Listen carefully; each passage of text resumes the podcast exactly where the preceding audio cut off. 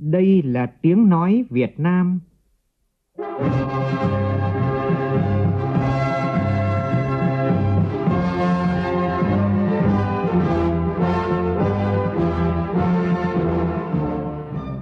là tiếng nói Việt Nam, phát thanh từ Hà Nội, thủ đô nước Cộng hòa xã hội chủ nghĩa Việt Nam.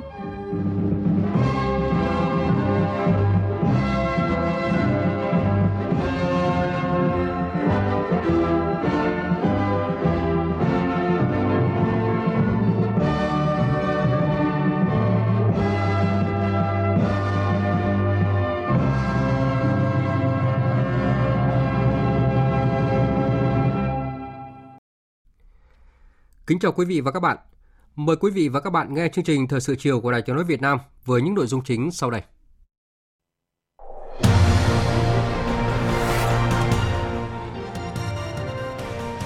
Thủ tướng Nguyễn Xuân Phúc đồng ý mở cửa đường bay thương mại quốc tế với Thái Lan, nhưng yêu cầu các đơn vị và địa phương kiểm soát chặt người nhập cảnh, không để xảy ra tình trạng lây nhiễm COVID-19 vào Việt Nam. Ủy ban Thường vụ Quốc hội bế mạc phiên họp thứ 48 thông qua nhiều nội dung quan trọng chuẩn bị cho kỳ họp thứ 10 Quốc hội khóa 14 sắp tới. Việt Nam và Hàn Quốc nhất trí phấn đấu nâng kim ngạch thương mại hai chiều lên 100 tỷ đô la trong thời gian sớm nhất. Bão số 5 đã khiến một người thiệt mạng, một người mất tích, hàng chục người khác bị thương tại Thừa Thiên Huế, Quảng Trị và nhiều địa phương khác tại miền Trung. Hiện các địa phương đang dồn toàn lực cho việc khắc phục hậu quả mưa lũ, sớm ổn định cuộc sống của nhân dân. Trong phần tin thế giới, số ca lây nhiễm COVID-19 trên thế giới vẫn đang tăng cao trở lại và đã vượt ngưỡng 30 triệu người. Tổ chức Y tế Thế giới cảnh báo về tỷ lệ lây nhiễm đáng báo động. Vẫn còn nhiều tranh cãi về cấu trúc sở hữu TikTok trước thời hạn chót các bên phải được thỏa thuận vào ngày 20 tháng 9 này.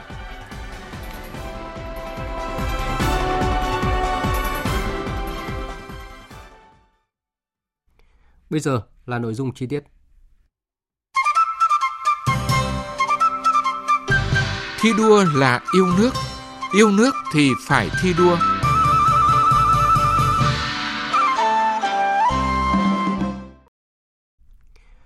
Mặt trận cần tiếp tục cổ vũ, động viên mọi tầng lớp nhân dân nỗ lực phấn đấu, hăng say lao động sản xuất, đổi mới, sáng tạo, ứng dụng tiến bộ khoa học công nghệ, tự vươn lên thoát nghèo, làm giàu chính đáng. Đây là đề nghị của Thủ tướng Nguyễn Xuân Phúc, Chủ tịch Hội đồng thi đua khen thưởng Trung ương tại Đại hội thi đua yêu nước Mặt trận Tổ quốc Việt Nam giai đoạn 2020-2025 được tổ chức sáng nay bằng hình thức trực tuyến tới 64 điểm cầu trong cả nước. Cùng dự có Ủy viên Bộ Chính trị, Bí thư Trung Đảng, Trưởng ban Dân vận Trung ương Trương Thị Mai, Ủy viên Bộ Chính trị, Bí thư Trung Đảng, Trưởng ban Tuyên giáo Trung ương Võ Văn Thưởng và lãnh đạo các bộ ban ngành và hơn 1.500 đại biểu ở các điểm cầu trong cả nước. Phản ánh của nhóm phóng viên Vũ Dũng và Việt Cường. Nhiệm kỳ qua, Mặt trận Tổ quốc Việt Nam đã vận động các tầng lớp nhân dân tích cực tham gia hưởng ứng các phong trào thi đua do Thủ tướng Chính phủ phát động như phong trào cả nước chung tay xây dựng nông thôn mới, phong trào cả nước chung tay vì người nghèo, không để ai bị bỏ lại phía sau, phong trào doanh nghiệp Việt Nam hội nhập và phát triển.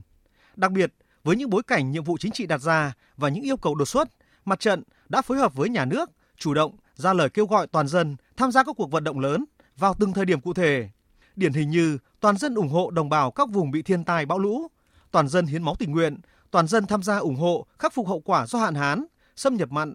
toàn dân tham gia ủng hộ phòng chống dịch COVID-19 và được các giai tầng xã hội, các tôn giáo, đồng bào, các dân tộc và người Việt Nam ở nước ngoài đồng tình hưởng ứng, tạo thành phong trào rộng lớn, có hiệu quả thiết thực.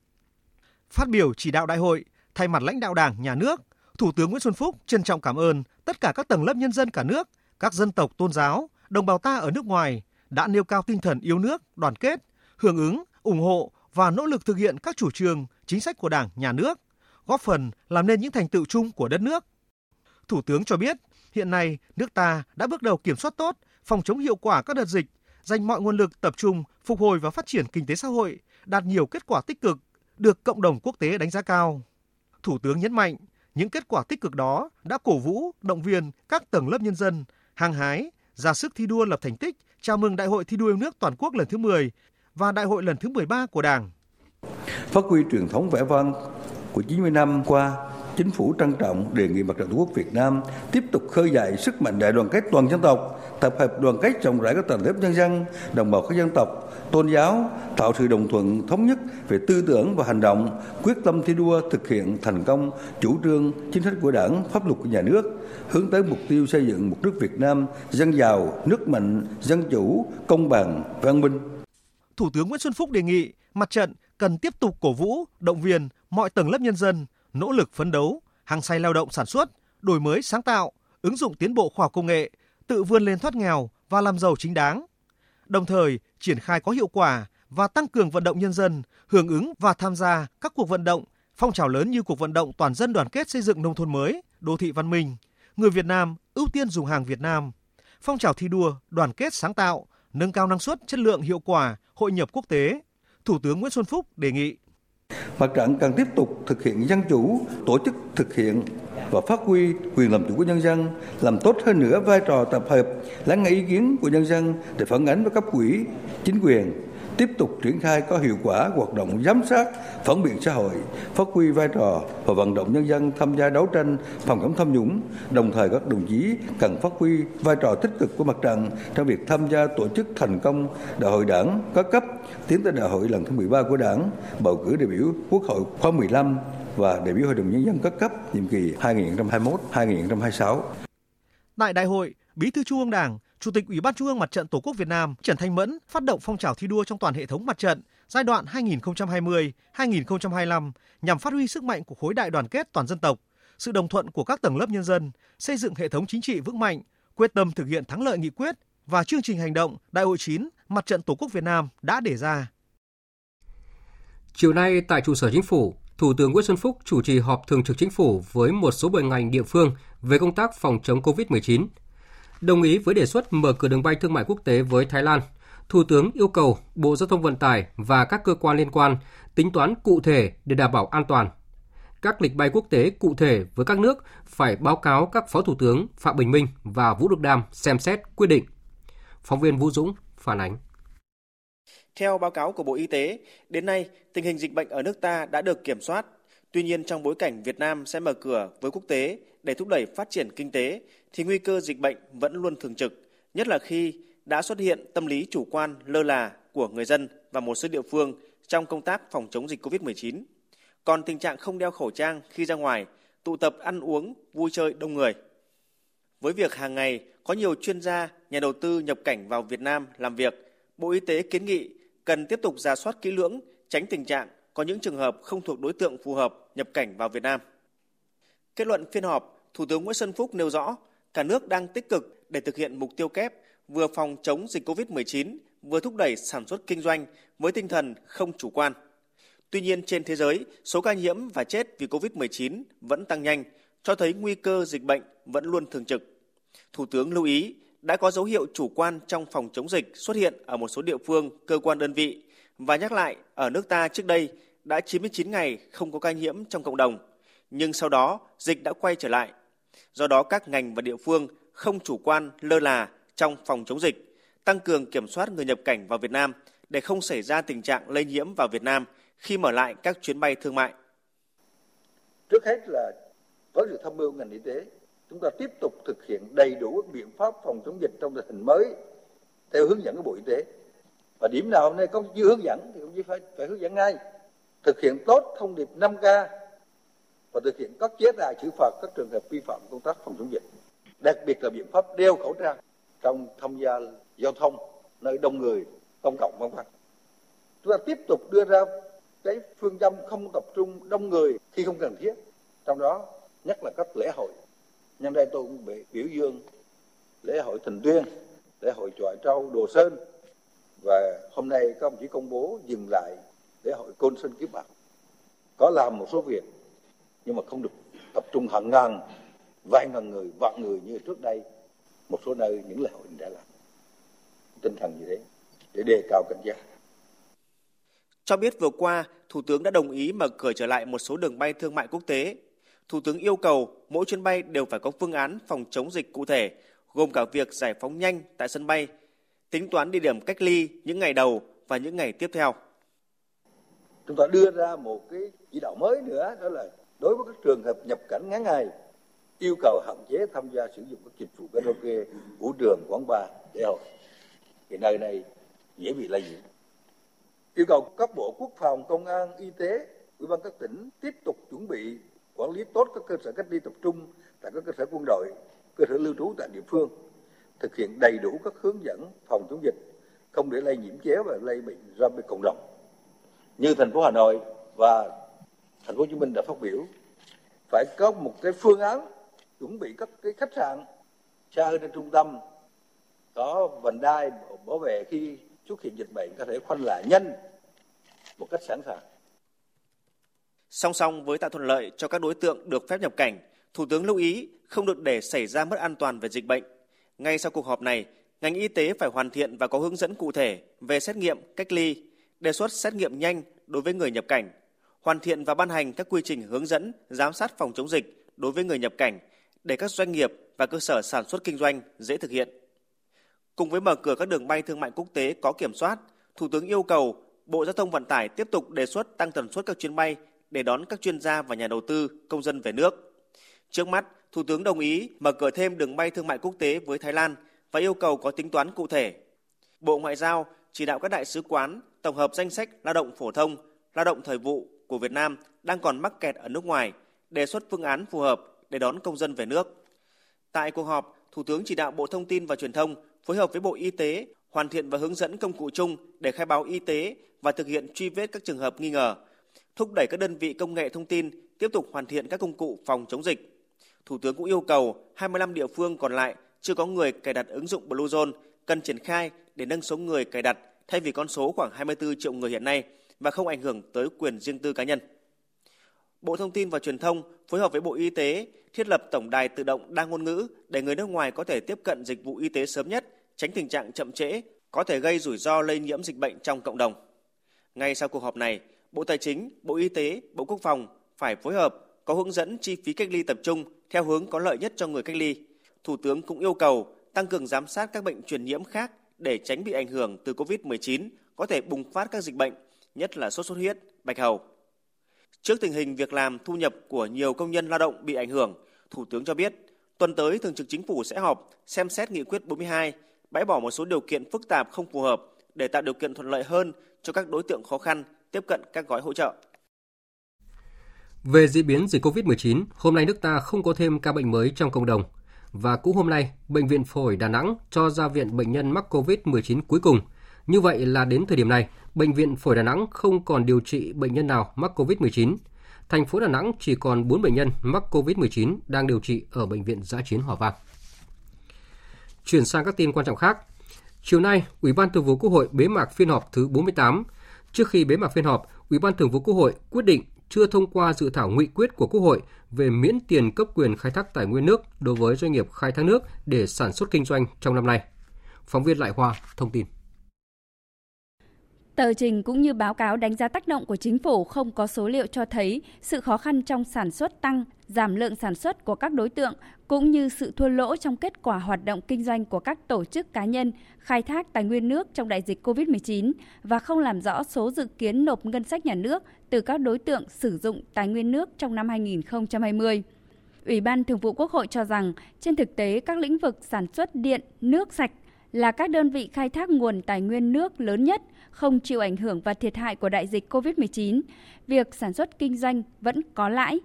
trong khi nhu cầu sử dụng điện nước trong thời gian dịch bệnh không giảm nhiều. Đây là các hàng hóa thiết yếu sử dụng tài nguyên quốc gia cần được sử dụng tiết kiệm, tránh lãng phí. Do vậy, việc miễn thu tiền cấp quyền khai thác tài nguyên nước sẽ không thực sự tác động đến người dân mà chủ yếu có thể hỗ trợ cho doanh nghiệp đang làm ăn, kinh doanh có lãi.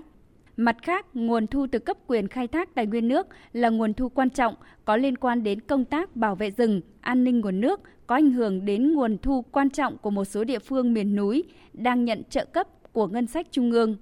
Thời gian áp dụng quá ngắn và phải xử lý tiền cấp quyền khai thác tài nguyên nước đã nộp trong năm 2020 và khấu trừ vào số thu năm 2021. Do đó, Ủy ban Thường vụ Quốc hội quyết định chưa thông qua dự thảo nghị quyết của Quốc hội về miễn tiền cấp quyền khai thác tài nguyên nước đối với doanh nghiệp khai thác nước để sản xuất kinh doanh trong năm 2020. Bế mạc phiên họp 48 của Ủy ban Thường vụ Quốc hội, Phó Chủ tịch Thường trực Quốc hội Tòng Thị Phóng đề nghị Chính phủ, Hội đồng Dân tộc, các ủy ban của Quốc hội, các cơ quan hữu quan khẩn trương hoàn thiện các bước tiếp theo, nhất là các nội dung trình Quốc hội tại kỳ họp thứ 10 tới. Cố gắng trong thời gian sớm nhất gửi tài liệu đến các vị đại biểu Quốc hội, đồng thời hoàn chỉnh các dự thảo nghị quyết để ban hành. Chiều nay tại Hà Nội, Ban dân vận Trung ương tổ chức hội nghị Ban chỉ đạo lấy ý kiến nhân dân góp ý vào các dự thảo văn kiện Đại hội Đảng toàn quốc lần thứ 13. Việc lấy ý kiến của nhân dân được tổ chức thông qua mặt trận Tổ quốc và các tổ chức chính trị xã hội. Ủy viên Bộ Chính trị, Bí thư Trung Đảng, trưởng Ban dân vận Trung ương Trương Thị Mai, trưởng Ban chỉ đạo chủ trì hội nghị. Các dự thảo văn kiện lấy ý kiến nhân dân bao gồm dự thảo báo cáo chính trị trình Đại hội Đảng toàn quốc lần thứ 13, dự thảo báo cáo tổng kết thực hiện chiến lược phát triển kinh tế xã hội 10 năm 2011-2020, xây dựng chiến lược phát triển kinh tế xã hội 10 năm 2021-2030, dự thảo báo cáo đánh giá kết quả thực hiện nhiệm vụ phát triển kinh tế xã hội 5 năm 2016-2020 và phương hướng nhiệm vụ phát triển kinh tế xã hội 5 năm 2021-2025 dự thảo báo cáo tổng kết công tác xây dựng Đảng và thi hành điều lệ Đảng nhiệm kỳ Đại hội 12. Thời gian lấy ý kiến nhân dân từ ngày công bố các dự thảo văn kiện trình Đại hội Đảng toàn quốc lần thứ 13 từ ngày 15 tháng 10 đến hết ngày 15 tháng 11 năm 2020. Ban dân vận Trung ương phối hợp tổ chức 24 hội nghị lấy ý kiến góp ý vào các dự thảo văn kiện Đại hội Đảng toàn quốc lần thứ 13. Đồng thời, báo cáo tình hình nhân dân đối với Đại hội Đảng bộ các cấp tiến tới Đại hội Đảng toàn quốc lần thứ 13. Tiếp thu các ý kiến phát biểu tại hội nghị về cách thức, thời điểm tổ chức và nội dung kế hoạch, trưởng ban dân vận Trung ương Trương Thị Mai yêu cầu trước ngày 25 tháng 9 phải chốt thời gian tổ chức, khách mời tham dự 24 hội nghị, lấy ý kiến góp ý vào các dự thảo văn kiện Đại hội Đảng toàn quốc lần thứ 13 trưởng ban dân vận Trung ương mong muốn việc lấy ý kiến nhân dân góp ý vào các dự thảo văn kiện Đại hội Đảng toàn quốc lần thứ 13 diễn ra trên tinh thần tích cực, cầu thị, chân thành, lắng nghe, hiệu quả và không hình thức. Chiều nay, Ủy ban Kiểm tra Thành ủy Thành phố Hồ Chí Minh đã có thông báo về kết quả kiểm điểm xem xét thi hành kỷ luật đối với Đảng ủy Trường Đại học Tôn Đức Thắng và đảng viên liên quan. Cụ thể, Ban Thường vụ Đảng ủy Khối Đại học Cao đẳng thành phố đã thi hành kỷ luật bằng hình thức cách chức tất cả các chức vụ trong Đảng đối với ông Lê Vinh Danh, Bí thư Đảng ủy nhiệm kỳ 2015-2020, hiệu trưởng Trường Đại học Tôn Đức Thắng. Sáng nay tại Hà Nội, Phó Thủ tướng, Bộ trưởng Bộ Ngoại giao Phạm Bình Minh đã hội đàm với Bộ trưởng Ngoại giao Hàn Quốc Kang Kyung Hoa nhân dịp thăm chính thức Việt Nam trong hai ngày 17 và 18 tháng 9. Tại hội đàm, hai bộ trưởng đã thảo luận nhiều nội dung nhằm thúc đẩy hợp tác giữa hai nước trong tất cả các lĩnh vực như chính trị, an ninh quốc phòng, ngoại giao, kinh tế, du lịch, du lịch, hợp tác địa phương. Phóng viên Phương Hoa phản ánh. Tại buổi hội đàm, Phó Thủ tướng Bộ trưởng Ngoại giao Phạm Bình Minh hoan nghênh và đánh giá chuyến thăm chính thức Việt Nam của Bộ trưởng Ngoại giao Hàn Quốc Kang Kyung Hoa có ý nghĩa quan trọng trong việc thúc đẩy quan hệ hợp tác giữa hai nước. Là vị khách nước ngoài đầu tiên đến thăm Việt Nam sau khi dịch Covid-19 đã bùng nổ. Thì điều đó là khẳng định quan hệ rất là tốt đẹp giữa Việt Nam và Hàn Quốc nhưng cũng là một điều khẳng định là hai đất nước chúng ta đang kiểm soát tốt ờ, dịch Covid-19 và cho thế giới thấy rằng là hai nước chúng ta đã khôi phục lại các cái chuyến thăm giữa hai nước. Phó Thủ tướng Phạm Bình Minh khẳng định, Việt Nam luôn coi trọng quan hệ với Hàn Quốc và mong muốn hợp tác chặt chẽ nhằm phát triển thực chất hơn nữa quan hệ đối tác hợp tác chiến lược Việt Nam Hàn Quốc, đặc biệt trong bối cảnh hai nước hướng tới kỷ niệm 30 năm thiết lập quan hệ ngoại giao vào năm 2022. Phó Thủ tướng đề nghị thúc đẩy nối lại các chuyến thăm lẫn nhau của lãnh đạo cấp cao hai nước, trước mắt duy trì hiệu quả các cơ chế đối thoại với nhiều hình thức linh hoạt. Phó Thủ tướng đề nghị chính phủ Hàn Quốc rút ngắn thủ tục đánh giá, phân tích rủi ro, tạo điều kiện để các mặt hàng nông thủy sản của Việt Nam xuất khẩu sang Hàn Quốc. Trước mắt là bưởi và thanh long ruột đỏ, hỗ trợ nâng cao năng lực cạnh tranh và đưa các sản phẩm của Việt Nam vào chuỗi giá trị các doanh nghiệp Hàn Quốc tại Hàn Quốc và ở nước ngoài, góp phần sớm đạt mục tiêu nâng kim ngạch thương mại hai chiều lên 100 tỷ đô la Mỹ. Tại hội đàm, Bộ trưởng Ngoại giao Hàn Quốc Kang Kyung Hoa chúc mừng Việt Nam đã kiểm soát tốt dịch bệnh COVID-19, chúc mừng Việt Nam đảm nhiệm tốt vai trò chủ tịch ASEAN trong bối cảnh gặp nhiều khó khăn do dịch bệnh. Bà Kang Kyung Hoa cũng bày tỏ hy vọng hai nước Việt Nam, Hàn Quốc sẽ thúc đẩy hợp tác hậu đại dịch COVID. Đại dịch COVID-19 đã ảnh hưởng đến các hoạt động giao lưu giữa các quốc gia. Vì thế, tôi rất vinh dự là vị khách nước ngoài đầu tiên đến Việt Nam sau dịch bệnh, cho thấy sự gần gũi và đặc biệt trong mối quan hệ hợp tác Việt Nam-Hàn Quốc. Tôi hy vọng là qua buổi hội đàm trực tiếp lần này, hai bên sẽ xem xét đánh giá hiệu quả mối quan hệ hợp tác song phương cũng như hợp tác giữa hai bên trong khuôn khổ cơ chế ASEAN Hàn Quốc, đặc biệt khi Việt Nam đang đảm nhiệm vai trò chủ tịch ASEAN 2020. Hai bên nhất trí việc khuyến khích doanh nghiệp Hàn Quốc mở rộng quy mô đầu tư vào Việt Nam, mở rộng hơn nữa các khoản viện trợ không hoàn lại cho Việt Nam, hỗ trợ các dự án ODA phát triển hạ tầng có tính lan tỏa, bền vững trong ứng phó với biến đổi khí hậu, hoan nghênh cơ quan hữu quan hai bên đã tích cực thúc đẩy để sớm ký hiệp định hợp tác về chống biến đổi khí hậu Việt Nam Hàn Quốc, tăng cường hợp tác về y tế, trong đó có lĩnh vực dược phẩm và thiết bị y tế, sớm gia hạn bản ghi nhớ về phái cử và tiếp nhận lao động sang làm việc tại Hàn Quốc năm 2018. Chú trọng hơn nữa hỗ trợ cộng đồng người Việt, trong đó có phụ nữ Việt Nam kết hôn với công dân Hàn Quốc. Bộ trưởng Ngoại giao Hàn Quốc Kang Kyung Hoa đánh giá cao quyết định của Việt Nam nối lại đường bay thương mại với Hàn Quốc và mong muốn hai bên có thể tăng các tần suất chuyến bay này trong thời gian tới. Về các vấn đề quốc tế và khu vực, hai bên nhất trí tiếp tục phối hợp chặt chẽ và hợp tác hiệu quả trên các cơ chế đa phương, tiếp tục phối hợp hiệu quả trong việc phòng chống thiên tai, dịch bệnh, hoan nghênh những nỗ lực nhằm thúc đẩy đối thoại và giải quyết hòa bình về vấn đề hạt nhân Triều Tiên, ủng hộ việc duy trì hòa bình, an ninh ổn định, giải quyết các tranh chấp ở Biển Đông bằng các biện pháp hòa bình, phù hợp luật pháp quốc tế, trong đó có Công ước của Liên Hợp Quốc về luật biển năm 1982. Hôm nay, đồng chí Hoàng Bình Quân, Ủy viên Trung ương Đảng, trưởng ban đối ngoại Trung ương và đồng chí Alberto Anaza, Tổng Bí thư Đảng Lao động Mexico đã tiến hành cuộc hội đàm trực tuyến nhằm duy trì và tăng cường quan hệ hữu nghị hợp tác truyền thống giữa hai đảng và nhân dân hai nước trong bối cảnh đại dịch COVID-19 đang tiếp tục diễn biến phức tạp.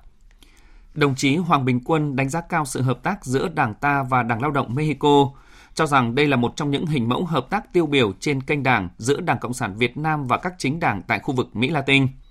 Trân trọng cảm ơn những tình cảm, sự ủng hộ của cá nhân đồng chí Alberto Anaja và Đảng Lao động Mexico đã dành cho Việt Nam, nhất là về lập trường nhất quán ủng hộ Việt Nam trong vấn đề Biển Đông. Đề ra các biện pháp thúc đẩy quan hệ song phương, các hoạt động trong khuôn khổ kỷ niệm 45 năm ngày thiết lập quan hệ ngoại giao, các biện pháp triển khai hiệu quả thỏa thuận hợp tác giữa hai đảng giai đoạn 2019-2024. Đồng chí Alberto Anaza khẳng định, Đảng Lao động Mexico trước sau như một ủng hộ quan điểm và lập trường của Việt Nam về vấn đề Biển Đông, ủng hộ việc giải quyết các tranh chấp ở Biển Đông bằng biện pháp thương lượng hòa bình trên cơ sở luật pháp quốc tế, ủng hộ giải quyết đa phương thông qua các phán quyết của tòa án quốc tế. Thời sự VOV, nhanh, tin cậy, hấp dẫn.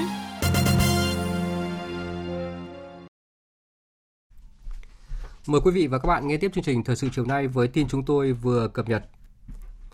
Bộ trưởng Bộ Khoa học và Công nghệ Chu Ngọc Anh đã được phân công giữ chức Phó Bí thư Thành ủy Hà Nội. Tin của phóng viên Nguyên Nhung. Tại hội nghị, đồng chí Nguyễn Thanh Bình,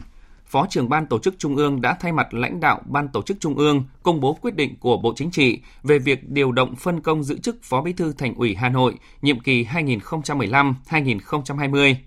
Theo đó, Ủy viên Trung ương Đảng, Bí thư Ban cán sự, Bộ trưởng Bộ Khoa học và Công nghệ Trung Ngọc Anh thôi giữ chức Bí thư Ban cán sự Đảng Bộ Khoa học và Công nghệ điều động, phân công chỉ định ông Trung Ngọc Anh tham gia Ban chấp hành, Ban thường vụ và giữ chức Phó Bí thư Thành ủy Hà Nội, nhiệm kỳ 2015-2020. Đồng chí Phạm Minh Chính đã trao quyết định điều động cán bộ của Bộ Chính trị cho ông Trung Ngọc Anh.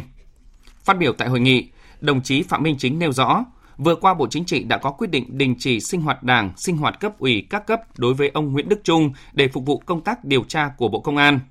để đảm bảo sự lãnh đạo toàn diện của Trung ương mà trực tiếp thường xuyên là Bộ Chính trị, Ban Bí thư đối với Đảng bộ thành phố Hà Nội, đáp ứng yêu cầu lãnh đạo thực hiện nhiệm vụ chính trị của thành phố trong giai đoạn hiện nay. Giao nhiệm vụ cho ông Trung Ngọc Anh trong cương vị mới, đồng chí Phạm Minh Chính nhấn mạnh. Với bản lĩnh chính trị, năng lực, kinh nghiệm lãnh đạo, quản lý cả ở địa phương cũng như ở trên trung ương, cùng với sự giúp đỡ tích cực hiệu quả của Đảng bộ, chính quyền, quân và dân thành phố Hà Nội, Bộ Chính trị tin tưởng rằng đồng chí Chu Ngọc Anh sẽ tiếp tục kế thừa những thành quả, kinh nghiệm của các thế hệ lãnh đạo đi trước, cùng tập thể thường trực Ban Thường vụ, Ban chấp hành và Đảng bộ nhân dân thành phố Hà Nội tiếp tục đoàn kết thống nhất một lòng, chung tay, chung sức thực hiện thành công Đại hội Đảng bộ thành phố Hà Nội lần thứ 16 vào tháng 10 năm 2020 tới đây, góp phần thực hiện thắng lợi nghị quyết đại hội lần thứ 12 của Đảng, xây dựng thành phố Hà Nội ngàn năm văn hiến, năng động, đổi mới, sáng tạo và ngày càng giàu đẹp, văn minh, hiện đại. Tại hội nghị, Bí thư Thành ủy Hà Nội Vương Đình Huệ khẳng định, Đảng bộ thành phố sẽ tạo điều kiện thuận lợi để ông Chu Ngọc Anh sớm tiếp cận tốt nhất công việc.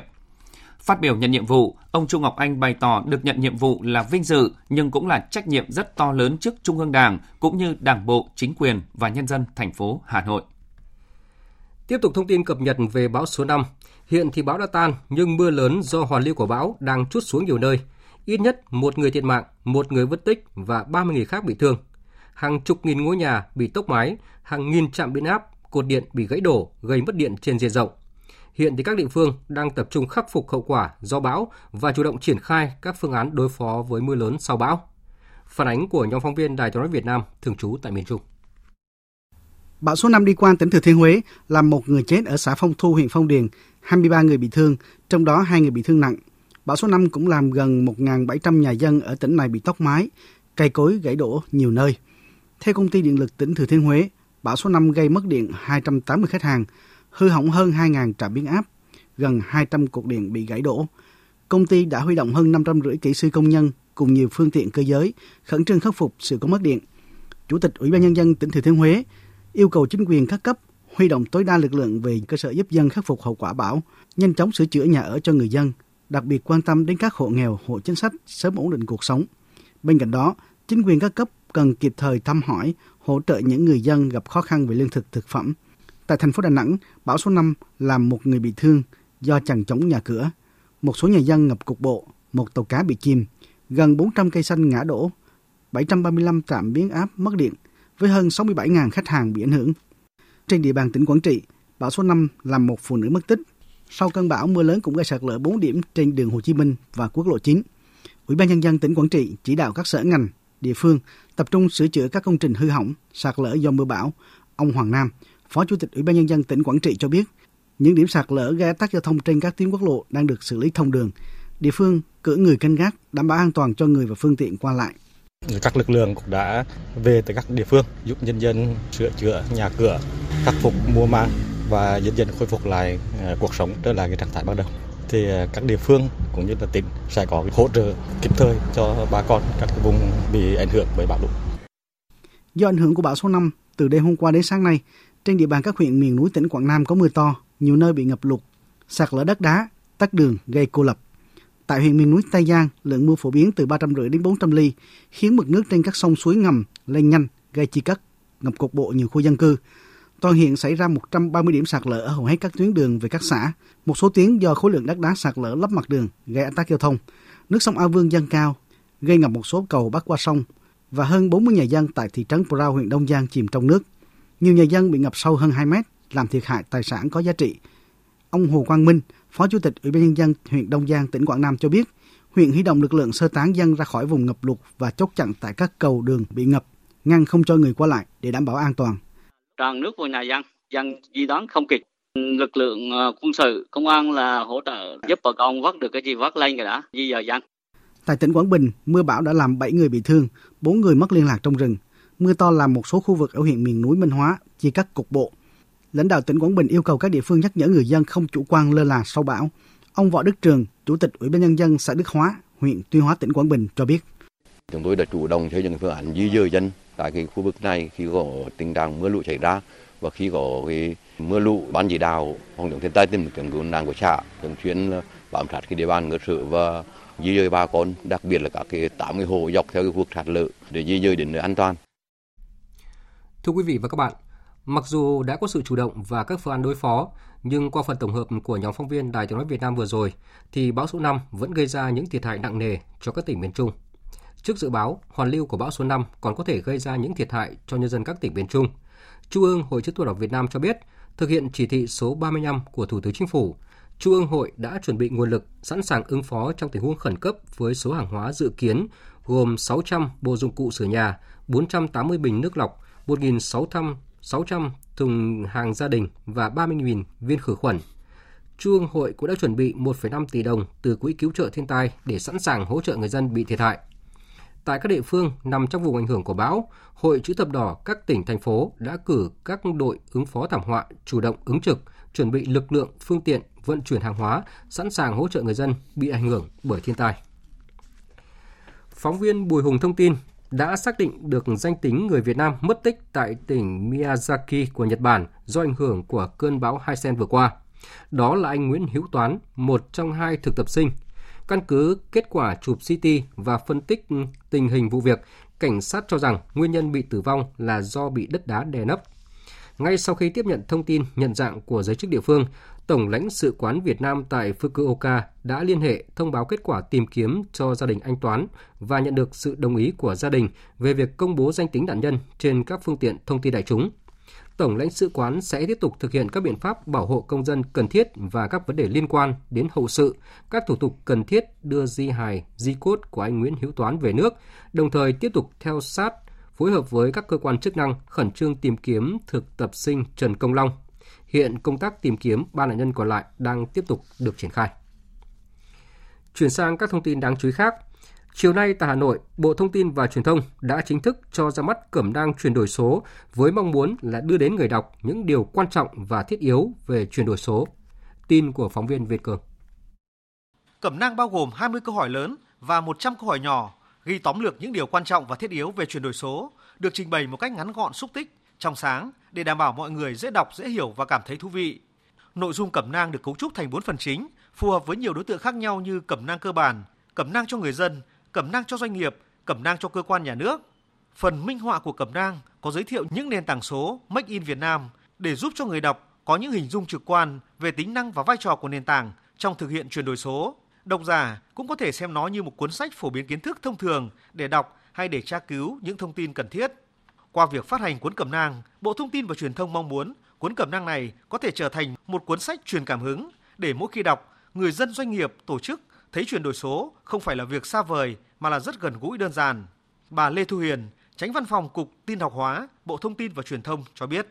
Đây là cuốn sách dành cho mọi đối tượng và mỗi một đối tượng đều có thể tìm thấy những cái câu hỏi của mình ở những cái phần tương ứng và cái phiên bản điện tử sẽ giúp cho những người dân ở những cái vùng sâu, vùng xa không được tiếp cận dễ dàng với sách giấy, sẽ vẫn có thể ờ, khai thác được cuốn sách này. Điều mà chúng tôi mong muốn nhất là cấu cẩm nang này có thể trở thành một cuốn sách truyền cảm hứng để mỗi khi đọc nó thì người dân, doanh nghiệp, tổ chức sẽ thấy là chuyển đổi số không phải là một cái việc xa vời, mà là một cái việc rất gần gũi, không phải là việc quá khó khăn, mà thực ra là đơn giản và sẽ có thêm động lực để bắt đầu hoặc tiếp tục cái quá trình chuyển đổi số của bản thân và đơn vị. Hôm nay, Ban Quản lý Dự án ODA thành phố Cần Thơ tổ chức khởi công xây dựng cầu Trần Hoàng Na bắc qua sông Cần Thơ nối quận Ninh Kiều với Cái Răng. Đây là một trong những công trình trọng điểm thuộc dự án phát triển thành phố Cần Thơ và tăng cường khả năng thích ứng của đô thị từ nguồn vốn vay của Ngân hàng Thế giới. Tin của phóng viên Phạm Hải. Cầu Trần Hoàng Na có chiều dài hơn 586 m, rộng 23 m với 4 làn xe ô tô. Cầu được xây dựng vĩnh cửu bằng kết cấu vòm thép, bê tông cốt thép giữ ứng lực. Công trình thiết kế có vận tốc 60 km mỗi giờ, thời gian thực hiện dự án 36 tháng, tổng giá trị dự toán xây dựng 847 tỷ đồng bằng nguồn vốn ODA. Sau khi hoàn thành, công trình sẽ góp phần giải quyết tốt nhiệm vụ kết nối giao thông đô thị giữa quốc lộ 1A và các tuyến đường trung tâm, giảm tải lưu lượng xe đi qua các tuyến đường chính của thành phố, góp phần giảm ách tắc giao thông vào giờ cao điểm. Ông Đào Anh Dũng, Phó Chủ tịch Ủy ban Nhân dân thành phố Cần Thơ cho biết. Ban quản lý dự án ODA có trách nhiệm kiểm tra, giám sát, quản lý chặt chẽ quá trình triển khai dự án, quản lý sử dụng hiệu quả nguồn vốn đầu tư, chống thất thoát, lãng phí trong đầu tư xây dựng, đồng thời phối hợp chặt chẽ với các sở ngành có liên quan giải quyết kịp thời những vướng mắc phát sinh, tạo điều kiện thuận lợi nhất để nhà thầu thi công hoàn thành tốt công trình.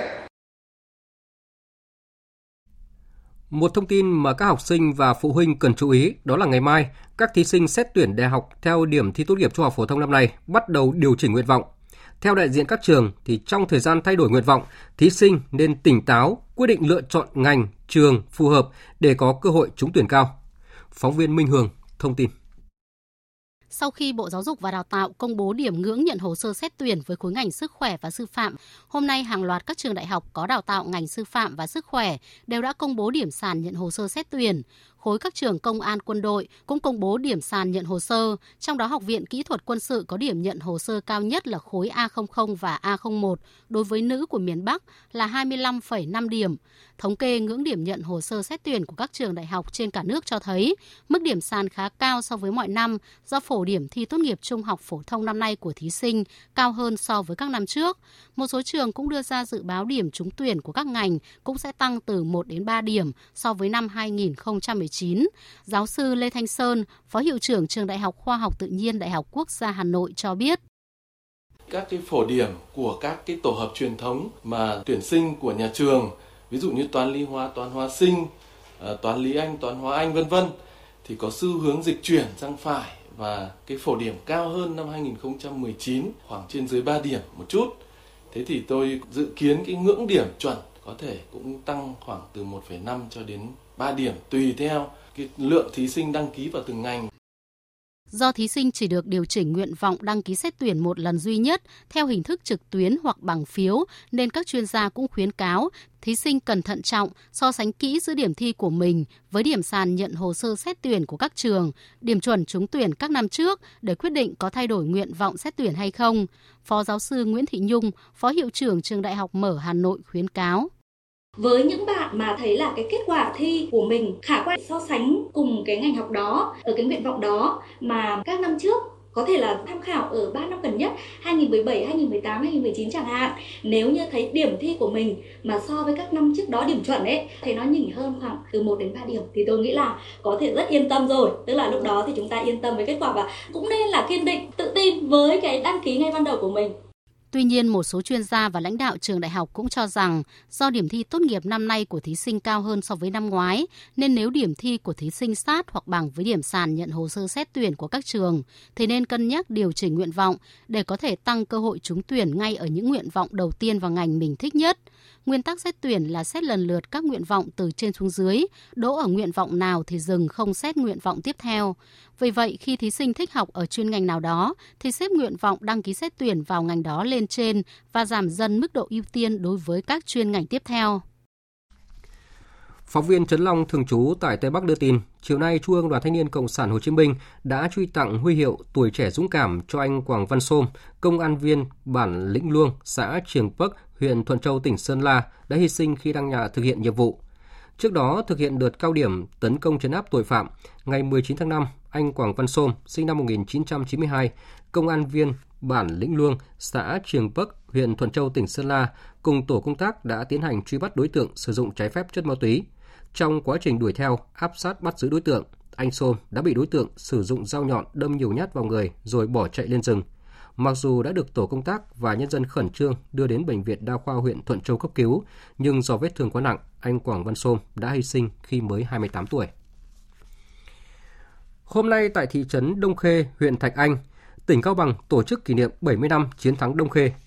Cách đây 70 năm, dưới sự lãnh đạo sáng suốt của Đảng, đứng đầu là Chủ tịch Hồ Chí Minh, quân và dân trên mặt trận Cao Bằng, Lạng Sơn cùng với cả nước đã khắc phục mọi khó khăn, thử thách, dũng cảm, ngoan cường, thông minh, sáng tạo, mở chiến dịch biên giới Thu Đông năm 1950 và giành thắng lợi to lớn có ý nghĩa chiến lược trong cuộc kháng chiến chống Pháp. 70 năm sau ngày giải phóng, vùng Vất Đông Khê đã mang một diện mạo mới. Mời quý vị và các bạn cùng nghe bài viết Đổi thay trên quê hương Đông Khê, Cao Bằng của phóng viên công luận thường trú tại khu vực Đông Bắc để cảm nhận sự thay đổi mạnh mẽ của vùng đất cách mạng này. Sinh ra, lớn lên trên vùng đất Đông Khê, trong ký ức của ông Nông Văn Bột, gần 70 năm trước, thị trấn miền Sơn Cước này chỉ lưa thưa vài căn nhà xung quanh khu vực từng là đồn địch trên đường số 4, cùng vài xóm nhỏ trong khe núi. Thế nhưng hôm nay, Đông Khê đã trở thành một thị trấn cửa ngõ với hơn 4.000 nhân khẩu, nhà xe cao tầng san sát, đường xá mở rộng, bê tông hóa đến từng xóm làng. Khu vực trung tâm đang mang trên mình diện mạo của một phố thị nhộn nhịp miền Sơn Cước. Ông Nông Văn Bột phấn khởi. Cái quãng đời của tôi bây giờ tôi cũng thành lớp người già rồi. Nhưng mà so với cái đoạn mà tôi có nhận thức và ý thức được những năm sau mấy cho đến bây giờ phải nói là thay đổi thay đổi vô cùng lớn. Theo cái đà phát triển này thì phải nói là Đông Khê của mình sẽ có tiến bộ vượt bậc mà bây giờ hình như là đang có nhiều cái chương trình, nhiều cái dự án mới sau vừa rồi đại hội đảng này này. Cho nên là từ nay trở đi chắc chắn là cái sự phát triển của quê nhà, của quê hương của Đông Khê rồi là, là, là nói riêng và của cả Cao Bằng nói chung là sẽ có cái chiều hướng phát triển tốt. Mặc dù là thị trấn huyện lỵ, tuy nhiên nông nghiệp vẫn đang là lĩnh vực sản xuất chiếm tỷ trọng lớn của Đông Khê. Nhưng bên cạnh cây lúa, chăn nuôi gia súc gia cầm, người dân đã chú trọng phát triển các loại cây trồng mang tính hàng hóa như thạch đen, hồi, lê vàng, đặc biệt là cây chè tại thôn Đỏng Lẹng. Đây là giống chè bản địa, khi pha nước có màu xanh, mùi thơm đặc trưng được người dùng ưa chuộng. Anh Nông Văn Tuệ, trưởng thôn Đỏng Lạng chia sẻ. Ở làng này thì là cây chè nó đã có từ rất là lâu rồi. Cây chè này thì là phải nói là thu nhập tương đối khá so để cho người dân thoát được nghèo. Trong giai đoạn tới này thì là thôn với lại chính quyền thị trấn là mong muốn là ừ, lập hồ sơ để được thành sản phẩm ô cóp tức là sản phẩm vùng miền tức là sản phẩm sạch đấy rồi sau đó là mới vươn ra xa ở các thị trường lớn. Thời gian qua, bên cạnh việc được đầu tư xây dựng, nâng cấp một số tuyến đường nội thị, tuyến đường tỉnh 208 nối từ Đông Khê thẳng đến huyện Quảng Hòa, nơi có cửa khẩu quốc tế Tà Lùng đã được đầu tư nâng cấp. Đông Khê cũng là điểm dừng chân quan trọng trên tuyến đường vận chuyển hàng hóa từ Lạng Sơn qua quốc lộ 34 và sau này là cao tốc Đồng Đăng Trà Lĩnh trước khi đến các cửa khẩu tại Cao Bằng. Ông Hoàng Văn Thạch, Bí thư huyện ủy Thạch An cho biết. Thế cái trung tâm điều hành của cái đường cao tốc Cao Bằng Lạng Sơn thì sẽ sẽ đặt ở Đông Khê. Các cái ờ, tuyến đường giao thông ấy, đường quốc lộ 4A thì điểm đầu vẫn là từ Đông Khê, xuất phát từ Đông Khê và cũng nối vào đường cao tốc. Đấy, thì ở đây chúng tôi xác định là cái đây là chắc chắn là sẽ về tương lai thì sẽ là một cái thị trấn đô thị nó phát triển kết hợp cả du lịch rồi ờ, các sản phẩm nông nghiệp tuy nhiên thì ở đây thì cái hạ tầng còn tương đối là là, là, là kém ờ, tới này thì huyện cũng sẽ quan tâm tức là đầu tư cái cơ sở hạ tầng đặc biệt là khách sạn thì này rồi là nhà nghỉ rồi là các cái công trình thiết yếu. Đồng Khê, thị trấn miền Sơn Cước đang khoác lên mình diện mạo mới với những đổi thay nhanh chóng. Phát huy truyền thống của vùng đất cách mạng, người dân nơi đây quyết tâm đoàn kết, đưa thị trấn phát triển xứng tầm nơi cửa ngõ phía đông của Cao Bằng, từ chính những tiềm năng lợi thế của địa phương. Thông tin đáng chú ý về đợt không khí lạnh đang tràn xuống miền Bắc – Đêm qua dạng sáng nay, do ảnh hưởng của không khí lạnh từ lục địa Trung Quốc tăng cường kết hợp với tác động của vùng hội tụ gió trên cao, các khu vực trong tỉnh Lào Cai có mưa rông bao phủ hoàn toàn, nhiều nơi có mưa to, có nơi mưa rất to với lượng mưa trung bình trên 100 mm gây thiệt hại về tài sản hoa màu của nhân dân. Mưa lớn kèm theo gió mạnh làm 15 hecta lúa đổ rạp, 1 hecta lúa bị đất đá vùi. Ngoài ra, lũ quét cũng đã phá hỏng 60 mét kênh bê tông thủy lợi tại xã Nậm Tha. Tại thành phố Lào Cai, mưa lớn đã cuốn trôi nhiều tài sản hoa màu, giao thông nhiều nơi bị ảnh hưởng do sạt lở đất. Ngoài ra, không khí lạnh tăng cường khiến cho nhiệt độ tại các khu vực trên địa bàn tỉnh Lào Cai đồng loạt giảm, vùng núi trời rét, các vùng núi cao rét hại khá sâu. Nhiệt độ ở thị trấn Bắc Hà là 20 độ, Sapa thấp nhất với 11 độ. Dự báo một số địa phương vùng núi vẫn tiếp tục có mưa vừa mưa to, người dân cần đề phòng mưa lớn gây lũ quét sạt lở đất, không chủ quan lơ là với lốc xoáy và xét đánh trong cơn rông.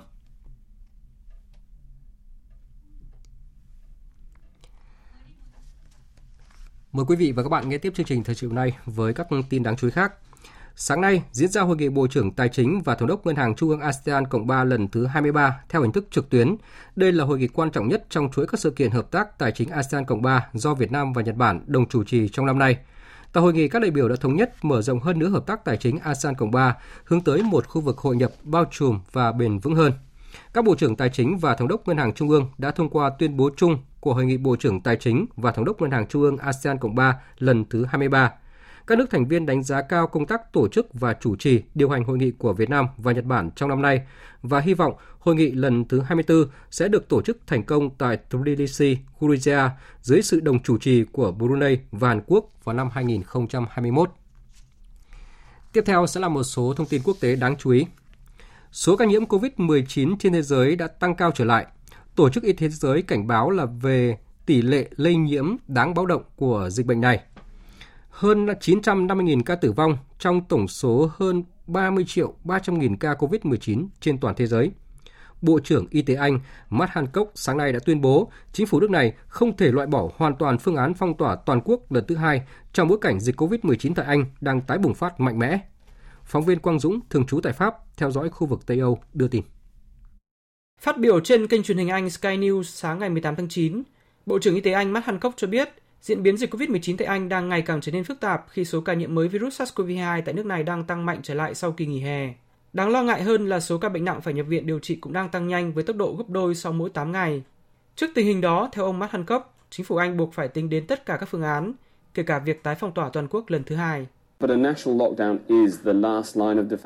tỏa toàn quốc là phương án đối phó cuối cùng, nhưng như những gì chúng ta đã chứng kiến hồi mùa xuân vừa qua, đó cũng là cách mà chúng ta có thể thực hiện để bảo vệ an toàn cho người dân nếu cần thiết phải làm.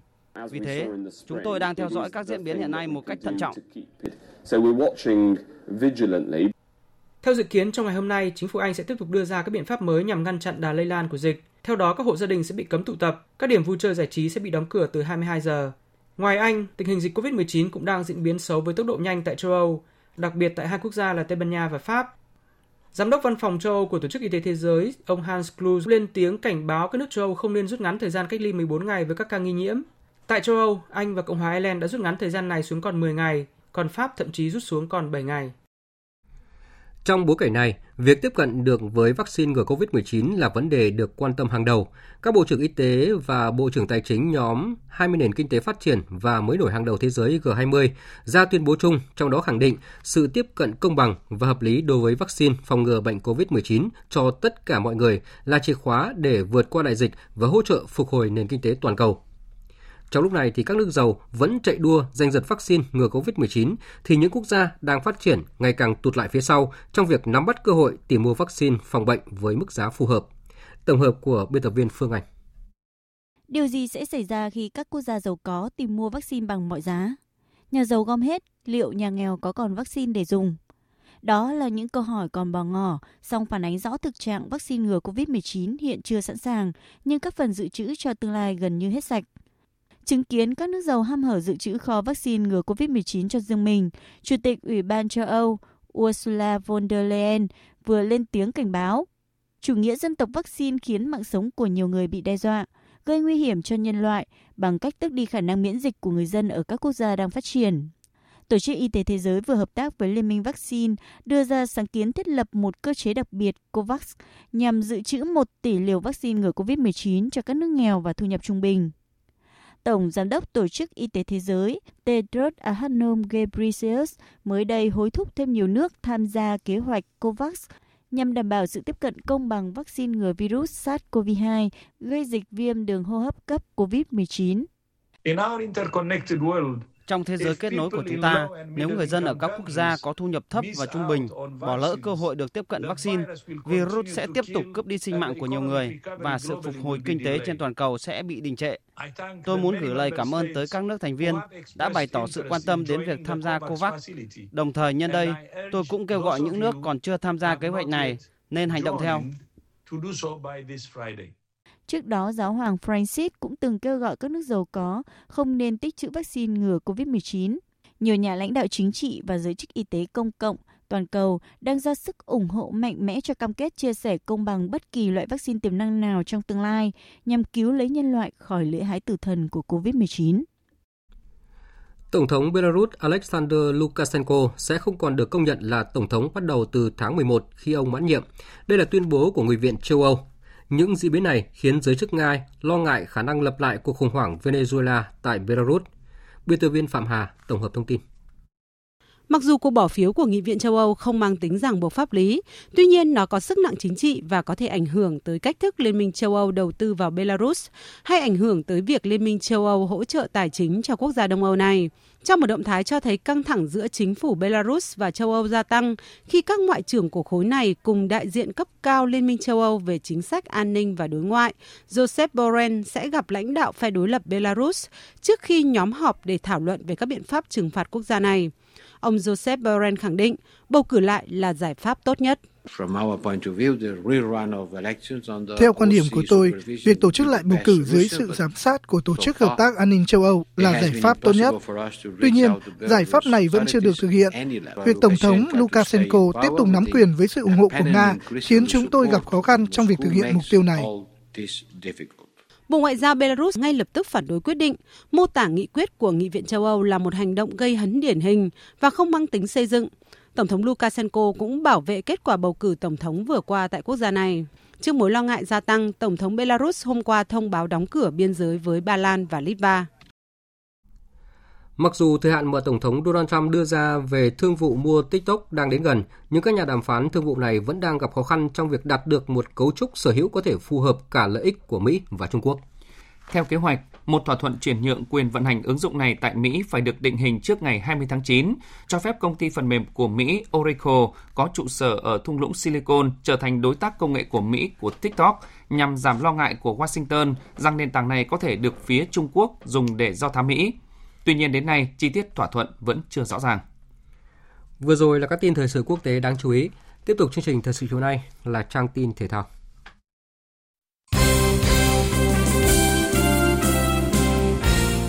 Thưa quý vị và các bạn, chiều qua câu lạc bộ Thành phố Hồ Chí Minh đã chiêu mộ thành công ba cầu thủ Lâm Ti Phong, Phạm Trung Tỉnh và Trần Đình Khương. Đây đều là các cầu thủ trụ cột của Sana Khánh Hòa biển Việt Nam, hiện đang rơi vào tình cảnh khủng hoảng nội bộ do thiếu tiền lương cầu thủ.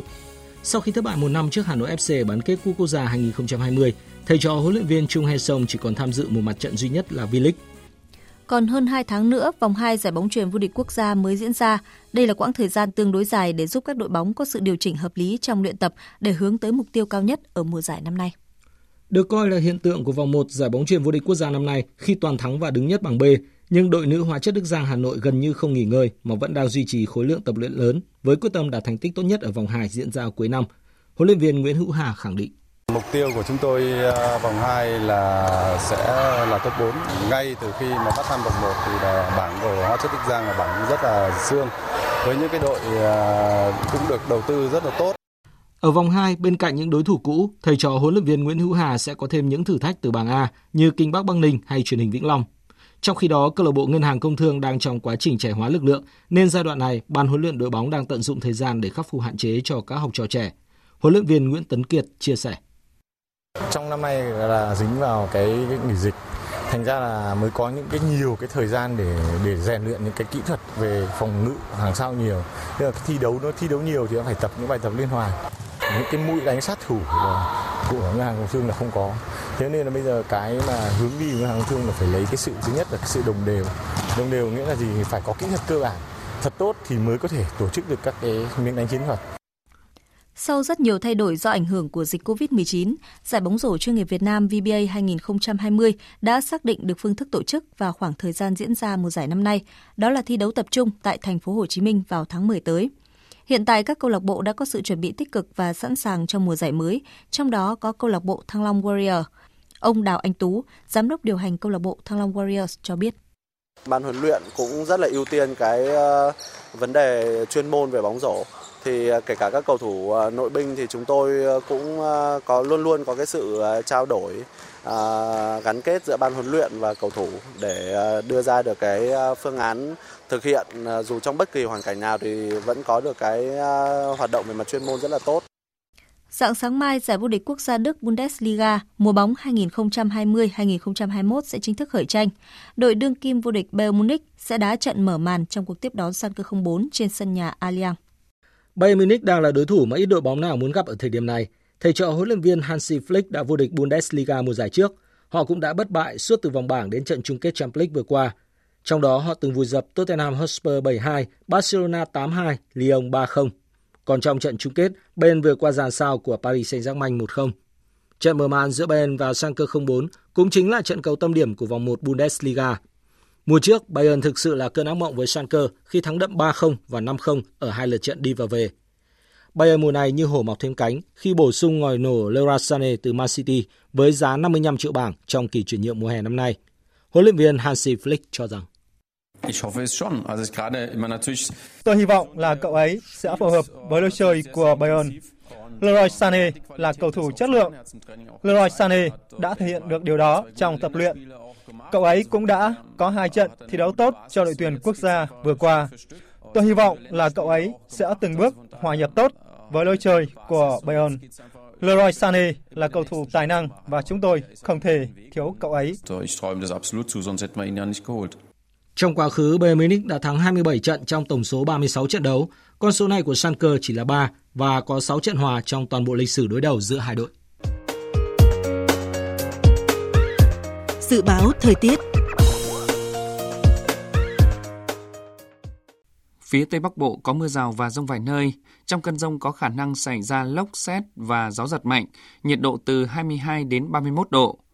Phía Đông Bắc Bộ và khu vực Hà Nội nhiều mây, có mưa rào và rông rải rác. Riêng khu Đông Bắc và Đồng bằng Bắc Bộ có mưa vừa, mưa to, có nơi mưa rất to và rông.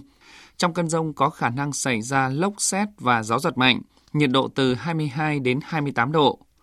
Các tỉnh từ Thanh Hóa đến Thừa Thiên Huế có mưa rào và rông vài nơi. Riêng Thanh Hóa, Nghệ An nhiều mây, có mưa vừa, mưa to, có nơi mưa rất to và rông, nhiệt độ từ 23 đến 33 độ. Các tỉnh ven biển từ Đà Nẵng đến Bình Thuận có mưa rào và rông vài nơi, nhiệt độ từ 23 đến 34 độ. Tây Nguyên nhiều mây, có mưa rào và rải rác có rông, cục bộ có mưa vừa, mưa to. Trong cơn rông có khả năng xảy ra lốc xét và gió giật mạnh, nhiệt độ từ 20 đến 29 độ. Nam Bộ nhiều mây, có mưa rào và rải rác có rông, cục bộ có mưa vừa, mưa to, nhiệt độ từ 23 đến 31 độ.